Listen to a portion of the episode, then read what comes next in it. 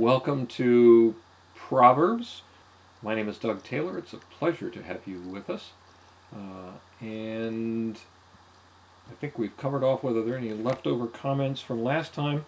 Um, just a, a repeat of something that I cover in the introduction most of the time in this class, and that is our methodology is to look at each verse in Proverbs.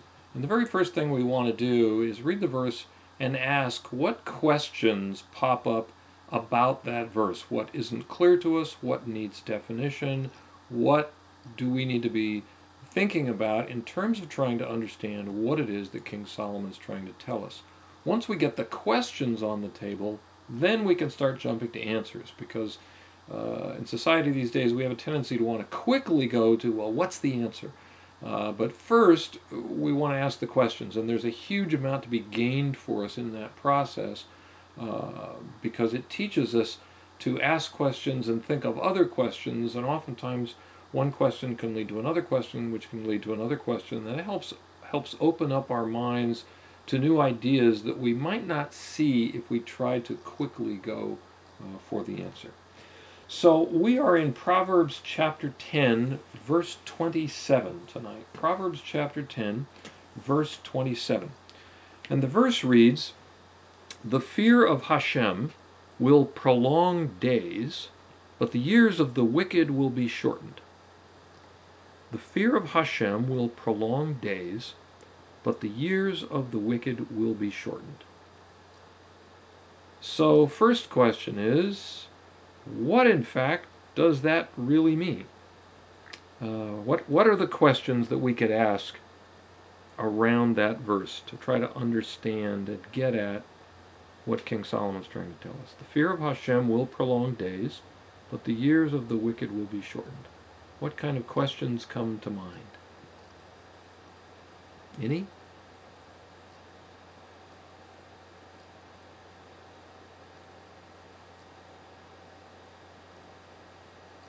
Okay, Pamela, good. How? How is it that the fear of Hashem prolongs days, and how is it that the years of the wicked will be shortened? What, what's the mechanism there? How does that actually work? Excellent. Good question. Any others?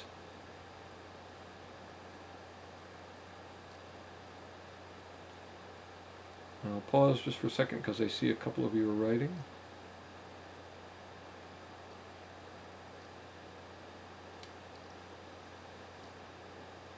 Okay, and Kathleen, you've suggested it's giving one a choice to choose uh, from from good or evil. Okay. All right, so that's a possible solution.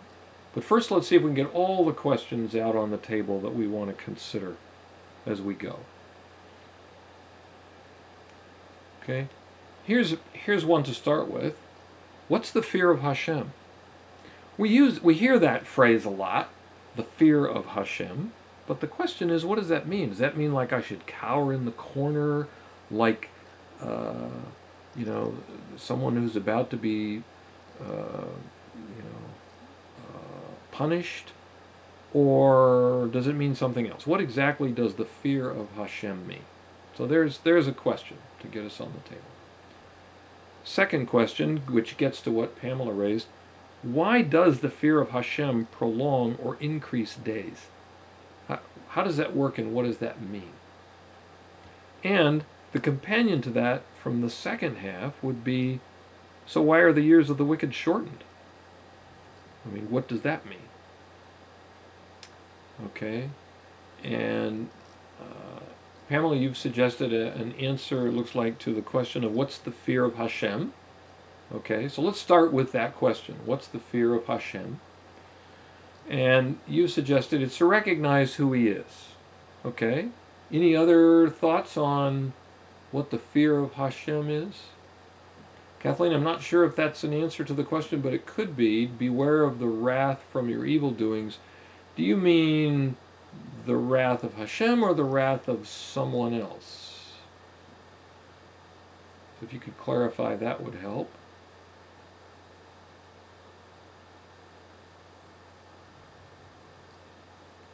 Okay, Pamela, good. The fear of Hashem is the beginning of wisdom. Okay. And Kathleen, okay, so the wrath of Hashem, which then, of course, is going to beg the question well, what is the wrath of Hashem? So let me suggest an approach on this. Because um, sometimes it can be that we get in our mind the idea that the fear of Hashem is uh, a, a thing where you know I might I might huddle in the corner and and shake because I feel like I'm about to be beat up by somebody really big. Um, and I'd like to suggest a, a, a, different approach to thinking about what the fear of Hashem means. Hashem created a world that is made up of systems. And we often call these systems the laws of nature. We have atmospheric systems and ecologic systems and systems of light and sound transmission and all kinds of things like that. They are physically outside of us, and there are lots of them. In fact, the entire world, you could say, is a giant system. And internally, we have systems as well. Uh, we have a digestive system, we have a nervous system, we have a muscular system, a reproductive system, and so forth. So I'd like to suggest that when we talk about the fear of Hashem, it means the fear of consequences. It's not like uh, the idea of, you know, a big uh, dad figure or, or authority figure who's standing up there just like waiting to smush, smush us down. Because, I mean, God is not physical, and, and so that's just an anthropomorphic uh, metaphor anyway. But that the fear of Hashem means that I fear consequences. And to fear consequences, I have to recognize the systems that God created and operate in accordance with those because I fear the consequences of not operating in accordance with them. It's, uh, Pamela, you've mentioned awe, and, and uh, I would say yes, and, and also it's a, it's a maybe healthy respect for consequences. we don't walk out and cross, you know, a busy freeway uh, on foot. Why? because we have a fear of the consequences. Um, that's not a fear that somebody's going to come up and you know beat me up. It's that boy, if I do that, the consequences are going to be very uncomfortable and maybe fatal. So I'm not going to go down that road. Um, so in this case, I recognize that there is a creator who created a world to operate in a certain way, and that there are consequences when I don't operate in accordance with the systems that he created. Uh, and that can include all the laws of nature, uh, and it could also uh, include halacha. Um, and Kathleen, you've brought the question up: Is is it that one must be true to the laws of Torah? I believe that is part of that because we're looking at a creator who created the universe, and he gave us the Torah, and in the Torah are a system of laws that say, uh, here are things you can do, here are things you can't do. And God gave us that Torah as a benefit to us, not because He sat back and said, well, life would be fine, but I'm just going to make it miserable for people by uh, imposing a bunch of rules and regulations on them uh, just because I want to.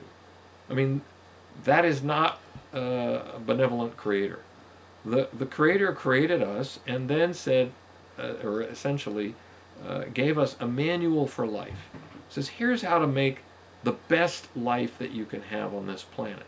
Follow these rules. Like if you buy a computer, you want the computer to work? Good. Follow these rules. If you don't, it won't work well for you. And it's not that the manufacturer is coming along and beating you up because you didn't follow the rules. It's that the manufacturer said, this is the way it operates. If you want to have the best work or best results with this computer, use it this way. And then the user has a choice. You can use it this way or not use it that way. And if you don't use it that way, the computer's not going to work very well. If you do use it that way, then it will work well. So the fear of Hashem in a very practical way, in the sense of the book of Mishlei, the book of Proverbs, is, uh, I'm going to suggest, about the fear of consequences and being aware of the various systems that God created, including the laws of the Torah, that I have to follow. So it's not fear out of uh, out, out of sense of, of being, I guess, scared. It's a healthy respect for the consequences that will happen to me if I don't follow those systems. Okay? Let me pause there and ask are there any questions about that, or does that make sense? Okay, I'll take no response as we're okay to go. Okay, good. Thank you.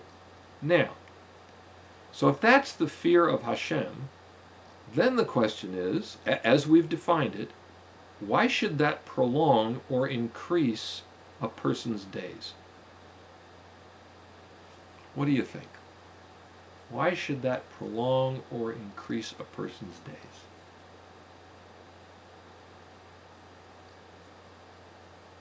Anyone have any thoughts? I mean, that's what the verse is telling us, so there must be a meaning and a mechanism whereby that works. Ah, Pamela, excellent, thank you. We avoid many pitfalls. Right. Because Mishle is, uh, Proverbs, is a very practical book.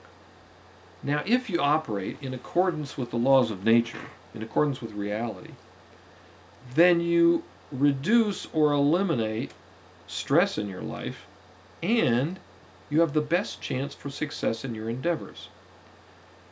So if you've if you're really operating fully in accordance with reality, then your endeavors themselves will be in line with God's systems.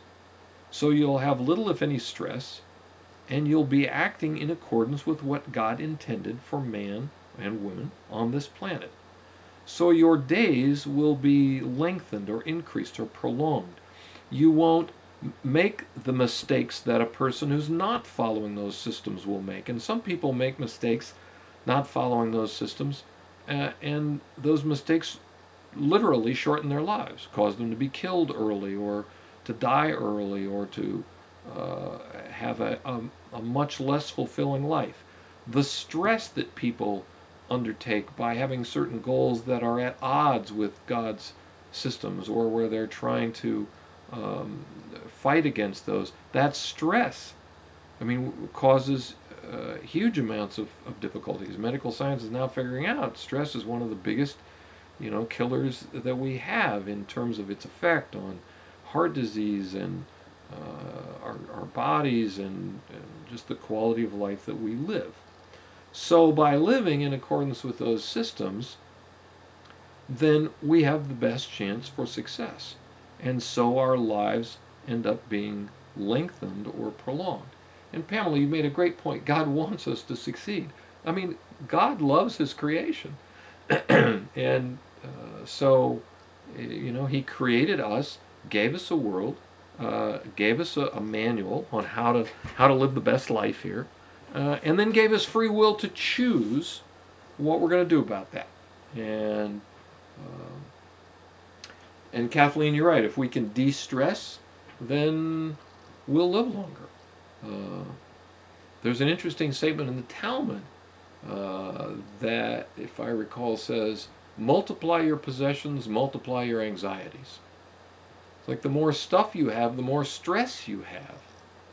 And, you know, clearly there's a balance. There's certain things we need to have in order to live a comfortable life. I mean, I'd like to have a, a house and, you know, some food and a chair and tables and bed and so forth. But uh, then you, you begin to see people that live in places that are literally palaces, you know, with, I don't know, 50 rooms and uh, this and that. And, and you have to ask yourself, okay, are, are, are they really living a, a less stressful life than uh, a person that's, you know, living on a lot less? Uh, there, there's a balance point, and everybody has to find their own. My point here is that eliminating things that cause you stress is a way to prolong uh, life. Now, we could take the word prolonged two different ways, and I'm going to suggest that both of them work in terms of it, their interpretation in, in this verse. First, when it says that the fear of Hashem will prolong days, it could mean that your actual days on the planet will be longer. That is, you'll live longer. How could that be? Well, there are two reasons. First, as we've discussed, you act in accordance with the laws of nature and reality, so you make wise decisions that result in safety for you. You don't take risky chances. Uh, you don't sort of bet the farm on the bungee cord, so to speak, uh, but you're careful and you're circumspect. Uh, you eat to maintain your health. Uh, you take care of your body, things like that. That gives you the best opportunity to have a long life. Second, as we've just discussed, by living in line with reality, you eliminate the stress that comes from not living in line with reality. Uh, an interesting example of that, which uh, is to take a look at a picture of anyone who has been elected President of the United States. And look at them when they first take office, and then look at the, a picture of them when they get out of office. And you will notice an amazing difference. That office ages a person. It's a very, very stressful job. And that stress takes a toll, and you can see it uh, just in, in the way their countenance has aged. Um, interestingly, unlike today's society where people uh, really struggle and compete for leadership positions, the sages of old shunned leadership positions because those leadership responsibilities would draw them away from their main focus, which was learning. Uh, it's my understanding that they would take on leadership positions only when there was a need and no one else was available to do it. Then, once the work was done, they would go back to their main focus, which was Torah study. Today, we have people who spend all kinds of money in the public arena and in politics trying to get into leadership positions. In the private sector, you have people doing all these kinds of uh, all kinds of different things in order to get uh, this promotion or that promotion to get into that position or the other position. Uh, and uh, and yet that's kind of the opposite of what the sages of old did. Uh, I heard of a, of a Jewish gentleman, I think here in the local Seattle area, worked for a very large corporation. And they kept wanting to promote him into a supervisory or more management role, and he kept declining. And the reason he declined was I have my kids at home, and I am able, with the job I have now, to leave at a particular time and go home and be involved in spending time with my family and in learning. And if I take on this management job, it is going to demand more of my time and more energy, and I'm earning enough for a living, and I want to be able to have the time to be able to focus on my Torah studies. That's my understanding of the decision he made. Very, very different decision than what is commonly touted uh, in our society. And Naomi, I'm glad you were able to uh, to get back on. Okay, so the fear of Hashem can prolong your days for purely physical reasons. But there is another possible interpretation of that. And that is that prolong your days could mean that the quality of the days you have is increased okay the quality of the day not not the number of days but the actual quality of the time that you have in the days that you have. And i'll suggest the same principle the principles that we've been talking about operate in this arena too. Because the righteous person the one who fears hashem who fears the consequences of not operating in accordance with reality because he does operate that person because he does operate in accordance with reality he doesn't have the conflicts that the wicked have. He, the righteous person flows with reality. And so the quality of each day that he has is on a completely different level than the level of someone who isn't operating in accordance with God's systems. So he has, even if the, the number of days that a righteous person had were equal to the number of days of life that a wicked person has, the quality of the hours and minutes that the righteous person lives are going to be at a way different level, a higher level than the level of a wicked person who is constantly in conflict and struggling and stressed and, and so forth. So the term prolonging days or length of days can refer to either living long or it can refer to the quality of the days that you have. Um, that is, each day's individual length is increased by the quality of the life that you are living during that time. So both interpretations work. Okay, any questions up until now? Okay, so now let's talk about the second half of the verse. Why will the years of the wicked be shortened? Well, what do you think? Why will the years of the wicked be shortened? We've talked about how the, the fear of Hashem will prolong days. Why would the years of the wicked be shortened?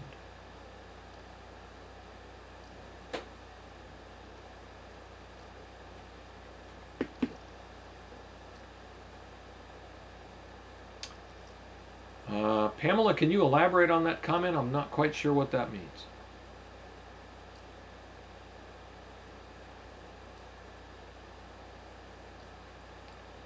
Give you just another minute.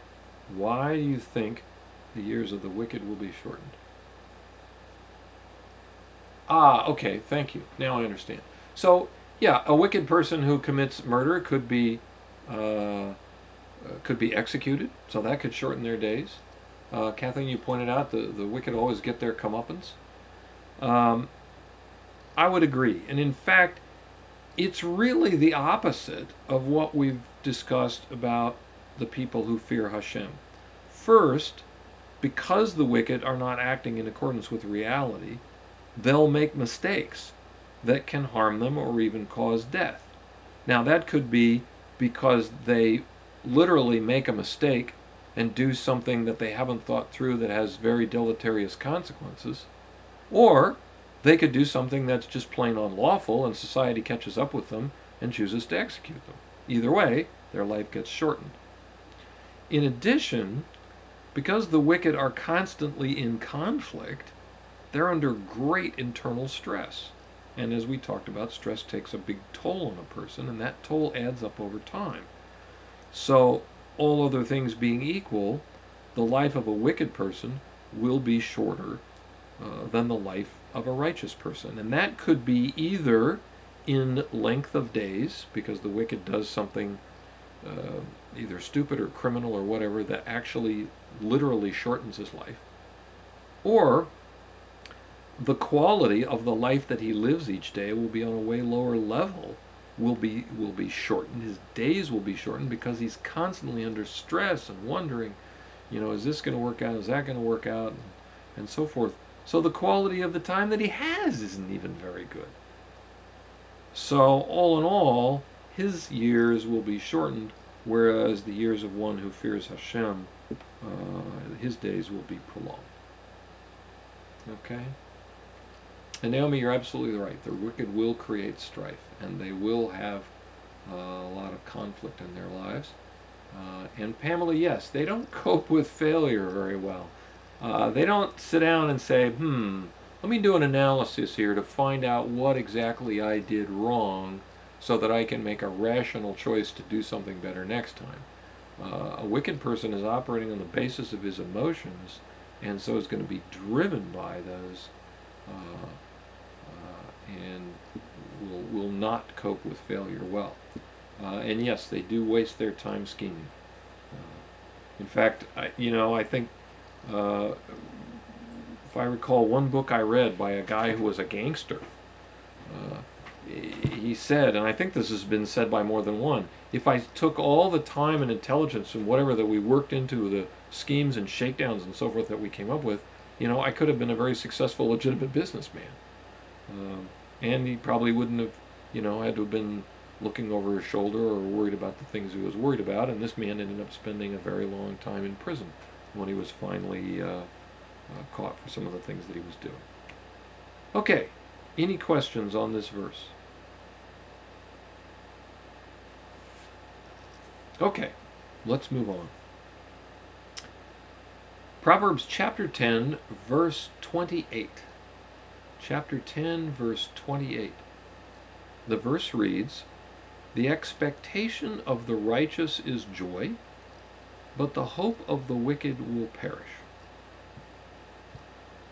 The expectation of the righteous is joy, but the hope of the wicked will perish. So, what are the questions that we could ask around that verse? The expectation of the righteous is joy, but the hope of the wicked will perish. Any ideas? Any questions? Let's just talk about questions first.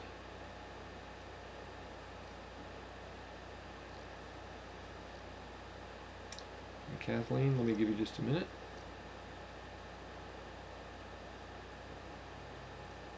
Okay.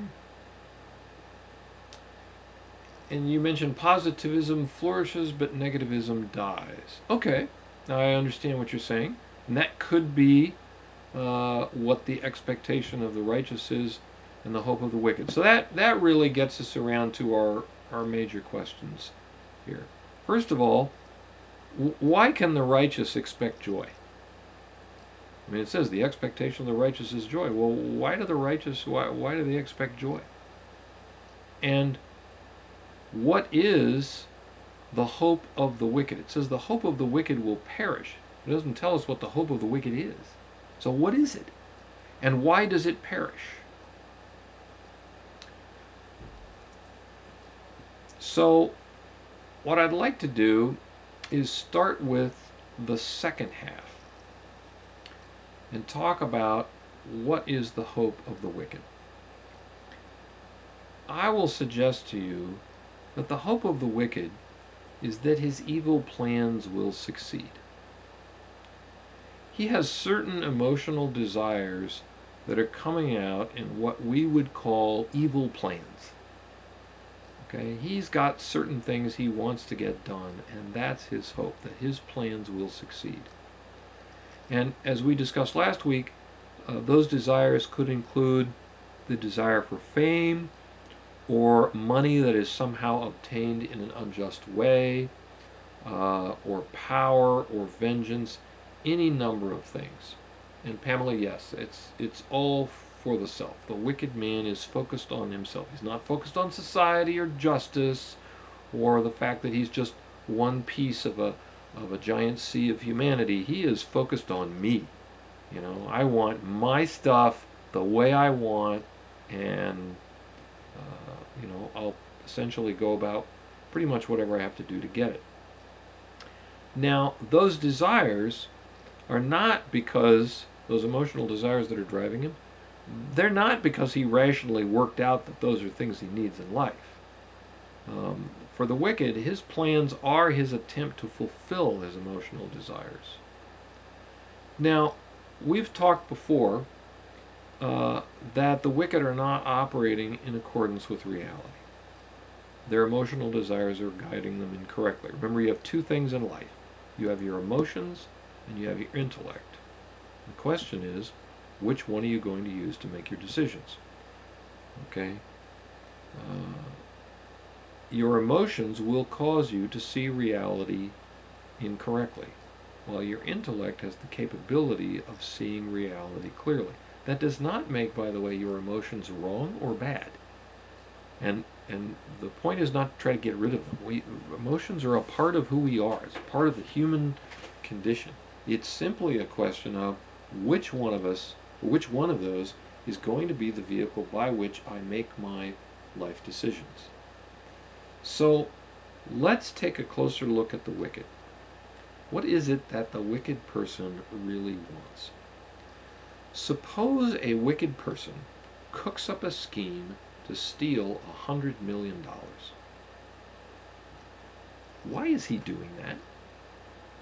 What is it that the wicked person wants? What do you think? He's cooked up a scheme to steal a hundred million dollars. The question is why? What what's driving him?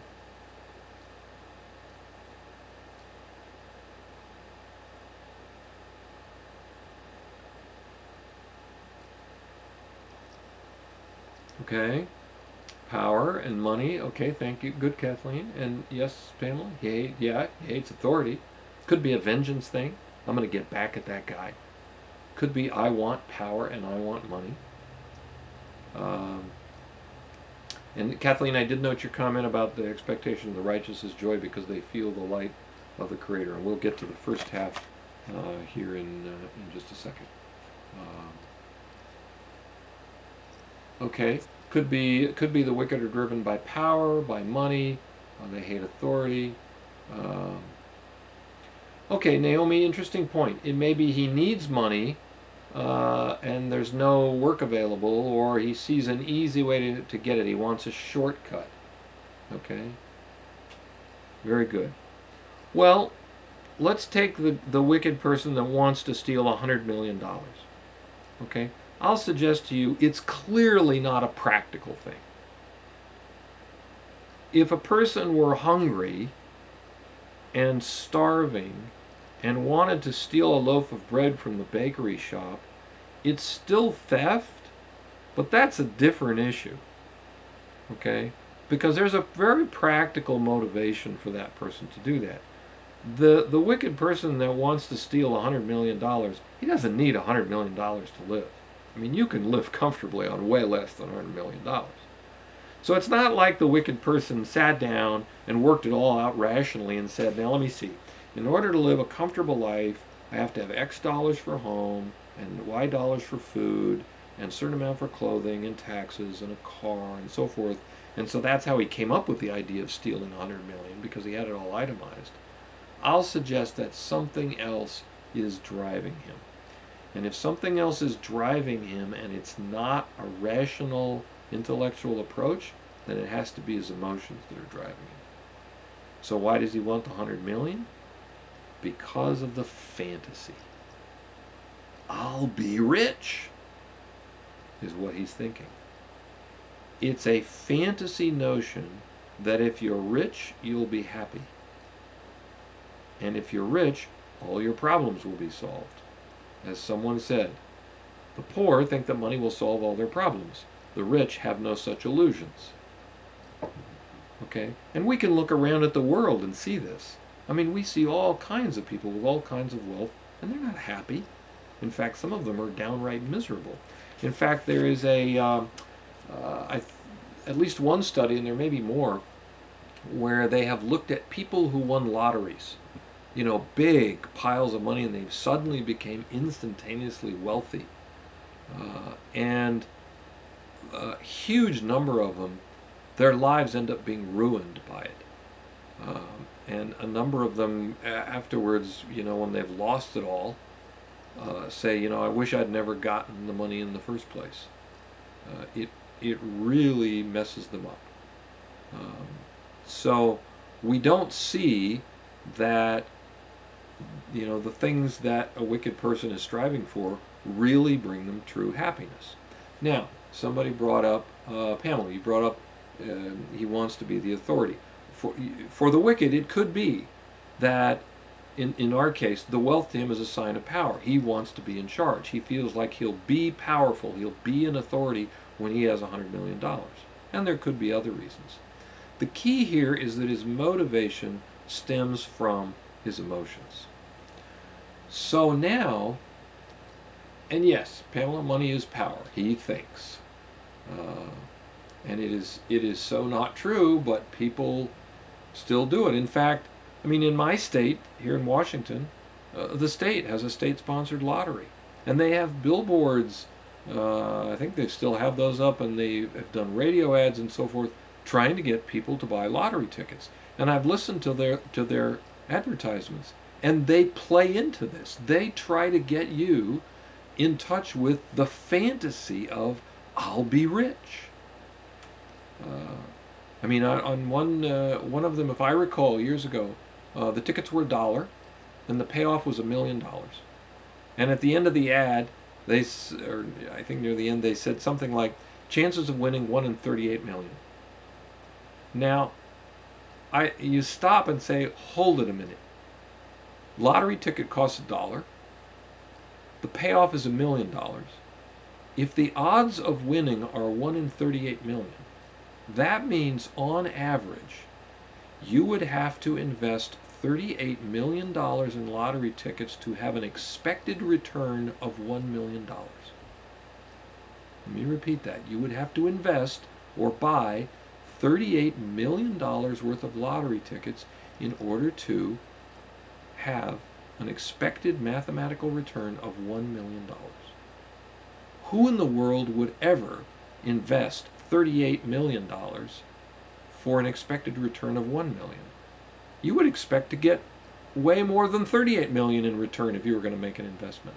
So why do, so the mathematics is buying a lottery ticket is a ridiculous investment. But why do people do it? It's the fantasy. And that's what the Lottery Commission played on uh, in their advertisements. So now let's let's uh, and, and, Pamela, to your question, uh, it's a fundraising uh, deal for the state of Washington and for other states as well, uh, because they take the extra money and then they use it for uh, various programs of the state. So let's take our $100 million wicked guy. So now one of two things is going to happen. Either he's going to be successful in stealing the 100 million or he won't. Okay? If he isn't successful, then he will have failed and his hope of being wealthy and powerful will perish, as the verse indicates. Remember, our verse says, the hope of the wicked will perish. Okay? Now, and when the verse talks about the hope of the wicked, I'll suggest two possible things it could be referring to. It could be referring to the actual plan itself. Um, so, for example, let's let's suppose um, that that he is in fact um, uh, successful. And let me back up just a second. Uh, one of two things is going to happen. Either he's successful in stealing the 100 million or he won't. And if he doesn't, then his hope perishes. But suppose he's successful. What happens then? Okay? Well, since his desire is rooted in the emotions and isn't practical and isn't in accordance with reality, then I'll suggest it has to ultimately fail by definition. Will the hundred million satisfy his emotion? I will suggest that we see in practical life that it doesn't. Why? Well, now that I have a hundred million, yeah, but wait a minute, there's a guy over here with 200 million. Well, he's richer than me, so now I have a further drive. I need to accumulate, or we could read that as steal, even more. Because the quest for fulfilling an emotion that is not in accordance with reality can be never ending because the emotion can't be fulfilled. Because remember, it's not reflecting true reality. Guy is not trying to get money for a practical reason. Okay? the emotion is fooling him. It distorts his lens on life, the way he looks at life. And so even if he gets the money, he's not going to get the emotion fulfilled and he's not going to be satisfied. And that may be why we see wicked people who never stop. They think they want one thing, but that just leads to wanting another thing and another thing and another thing. And their underlying hope that this thing they're trying to get, or that they're trying to do, that that will fulfill their desire, that hope perishes because the desire is never fulfilled. Okay? Again, because the wicked aren't operating in accordance with reality, they're destined to have their hopes perish because unless your hopes are in line with the reality that God created, reality is going to win out and a person's hope is going to perish. Okay. So let me pause and uh, answer questions. So, uh, Kathleen, you've asked why California is in such a difficult strait. Uh, that I can't answer because I think that goes well beyond lotteries um, and uh, just goes to a lot of financial factors that I'm not familiar enough and, and uh, know enough to, to comment on. Um, uh, certainly, yes, Kathleen, the pursuit of more than you need keeps you away from focusing on what's really important in life. You've mentioned spirituality. Um, uh, it, it keeps you focused on the physical. And there's a certain amount we need in the physical world, yes, but the real purpose of life is to be involved in the world of ideas and growth and learning about God and character development. Uh, and so if I'm focused all on just getting, you know, lots and lots of physical things, then that can pull me away from being involved uh, in what's truly important. And Naomi, um, see, you wrote. Yeah, very good point. Uh, the the wicked person who steals hasn't worked for what he got, and so he does not value it in the same way as uh, the person who has worked for it and knows that he is entitled to it. So a man who goes and works in the field all day and earns, you know, a very modest amount of money has worked and he's earned it and he knows it and it's his and he can sleep at night. The wicked person who cheated and schemed and robbed, yeah, he may have more money, his bank account may be bigger, but the stress and the anxiety and the conflict that he's in uh, and the unfulfilled emotional desire, his sleep at night is not going to be sweet. Uh, presumably because of that. And I think we have a verse in somewhere in the Tanakh that uh, uh, refers um, refers to that. So, yeah, exactly. Uh, Naomi and Pamela, I think you're saying the same thing. Uh, the, the laborer's sleep is very sweet. He's satisfied because he is legitimately earning uh, uh, his due. And he's trading value for value uh, and, and not trying to cut corners. Okay, so, any questions up till now? We're still just on the second half. We've figured out why the hope of the wicked will perish. So, now let's talk about the first half. Why is the expectation of the righteous joy? Well, as we've discussed before, the righteous live in accordance with the systems that Hashem creates. That's their desire. And they see themselves as part of those systems. So their whole focus is not on the self, it's they see themselves as just a piece of a much bigger system, and their focus is on the system, and their joy is in being a part of that. So their motive is to live in reality and be a part of God's systems. That's what they want. So by studying reality and learning to think and analyze ideas correctly, they're able to live in accordance with reality. Now, when they run into a problem, they analyze it. And if they have an emotion that's getting in their way, they analyze that. And by doing that, they're operating with uh, what you could call maximum efficiency within the systems that God created. And Pamela, you, you mentioned serving Hashem. I'll submit to you that that is the service of Hashem. When you are involved in the world of reality, living in, in accordance with that, uh, both in terms of laws of nature and in terms of the halakhic system, in being involved in the world of learning and understanding and thinking and analyzing through your life and making changes where you need to and undoing emotions where you need to, that is what God wants us to be involved in. Uh, interestingly, as an aside, uh, I went to a, um, uh, a, a Christian college uh, many years ago, and one of the big things when you were in college was trying to figure out what God's will was for your life. And we somewhat treated that like there was a single answer that we really would like if it showed up in the mail or maybe in a FedEx envelope. That, you know, God would send down this little gilded parchment with would say, you should be a doctor, or you should be a lawyer, or you should be a scientist. And we would spend all this time praying about, um, you know, what is God's will for my life? Not realizing at the time that God's will for my life is for me to use my mind that He gave me to figure out what is the best occupation and situation I can set up for myself so that I can earn a living and raise a family and be involved in the world of ideas and learning and growth along the way.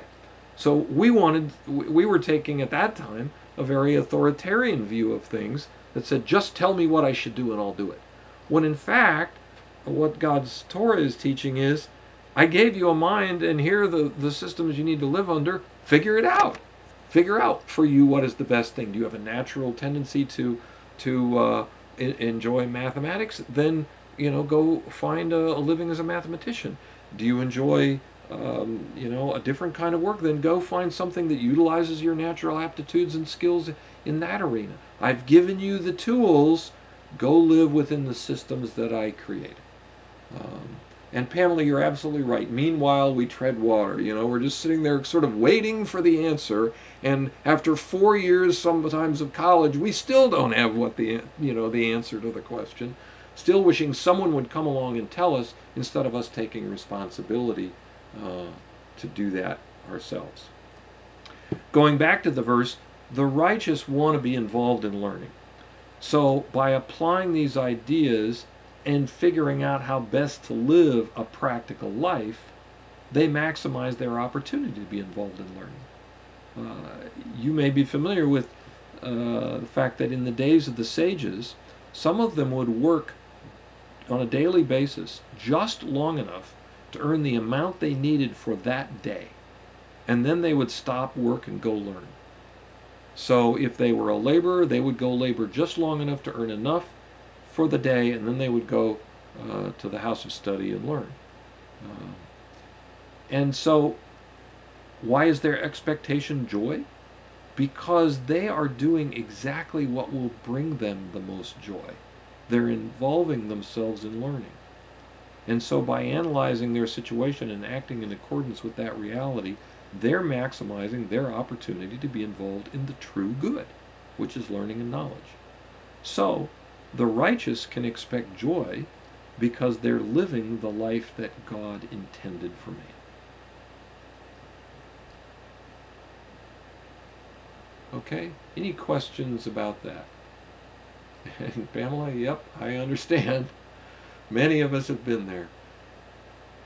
And Naomi, you said the interpretation was wrong at that time. Uh, if you're talking about the time that I was in college, absolutely. I did not have the correct understanding uh, at that time. It took me uh, about 20 years after college before uh, I became exposed to the Torah way of life, and that was when, uh, in my view, my learning really took off.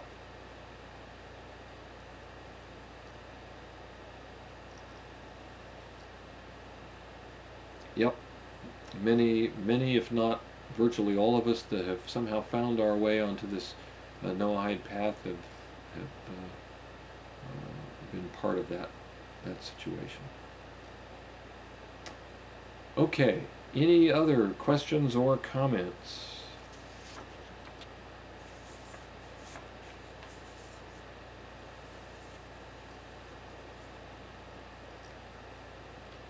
Yes, Naomi, many in India. Uh, and Pamela, I'm not sure what you're referring to as the miracle in this particular situation. Can you help me out? If you're referring to uh, uh, the the exposure that that we've all been given to um, uh, to the, the Torah way of life and the laws of reality, I would agree it's a wonderful thing. Yes, getting off the wrong path.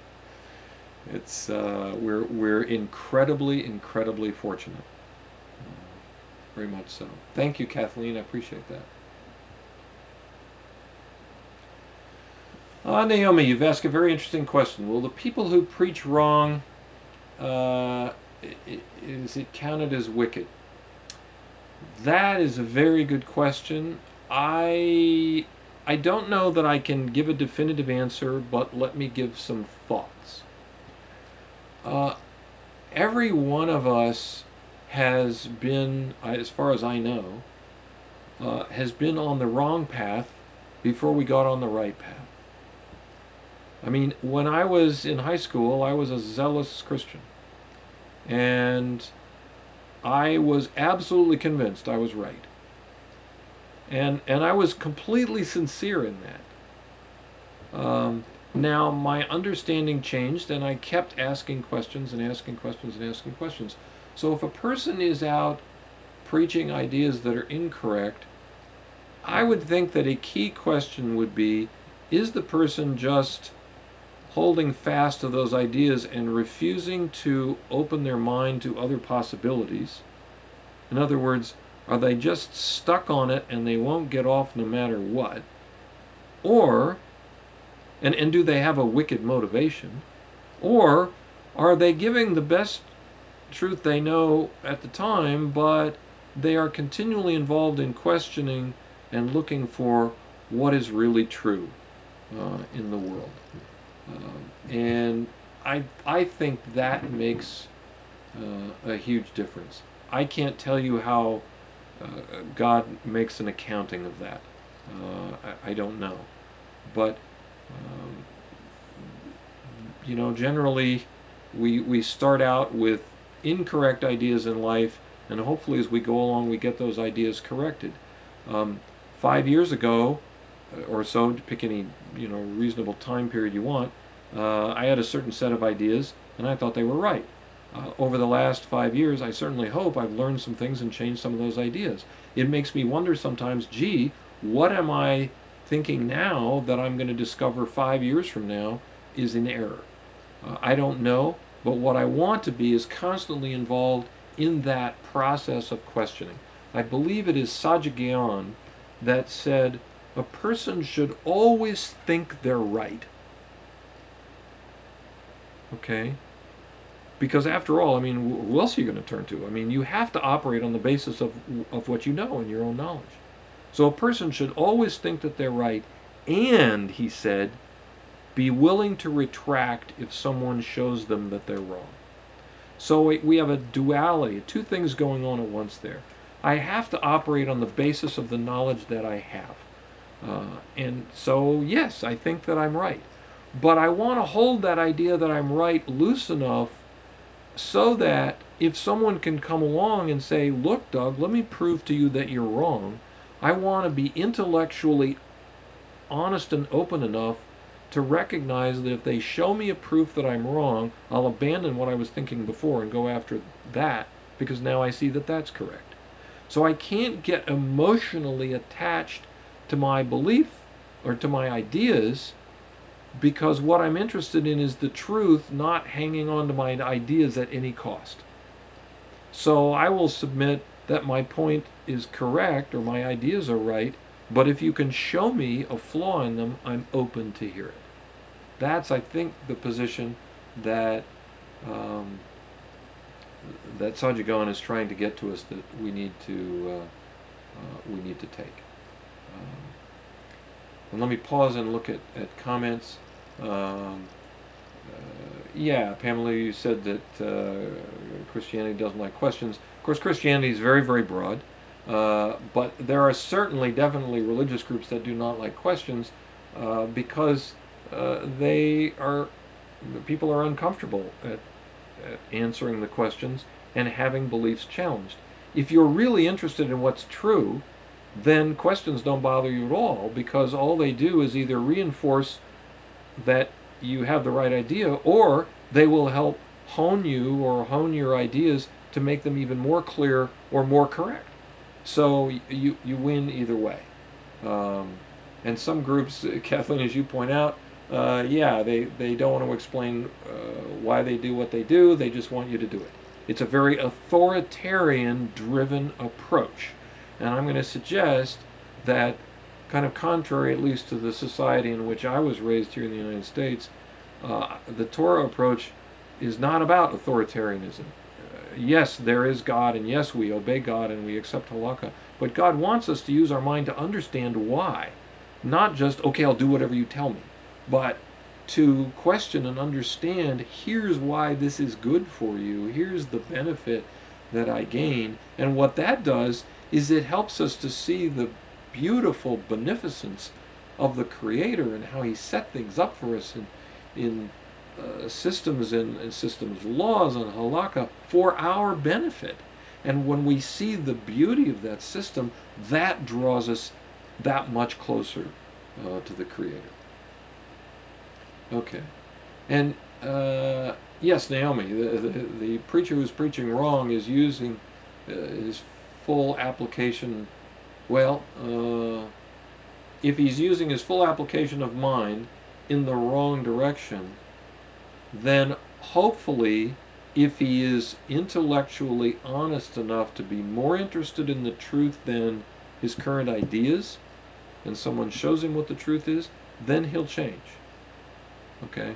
But if he's just locked into his own ideas and he's not going to change no matter how much proof you show him, then yeah, that's a then there's an emotional desire going on there. An emotional desire maybe of I've got to be right no matter what and you can't tell me that I'm wrong, or something has got to be driving that person so that they're unwilling to look at the truth. And that's what Mishlei is talking about here uh, uh, when, when it makes that contrast uh, between someone who's being uh, driven by their emotions versus um, being led by their, their intellect. Pamela, very good point. The Torah is delicious. It is, it is a wonderful delight. Uh, I believe King David in the Psalms likens it to it's like a plaything for him. It's like, um, and I don't want anybody to misunderstand what I mean here, but it's like the world's greatest toy. I mean, it's the most wonderful thing you can have because it has endless depth and you continue to get new ideas from it, and it's just, it's purely delicious. It's a delight. Okay. Any other comments or questions?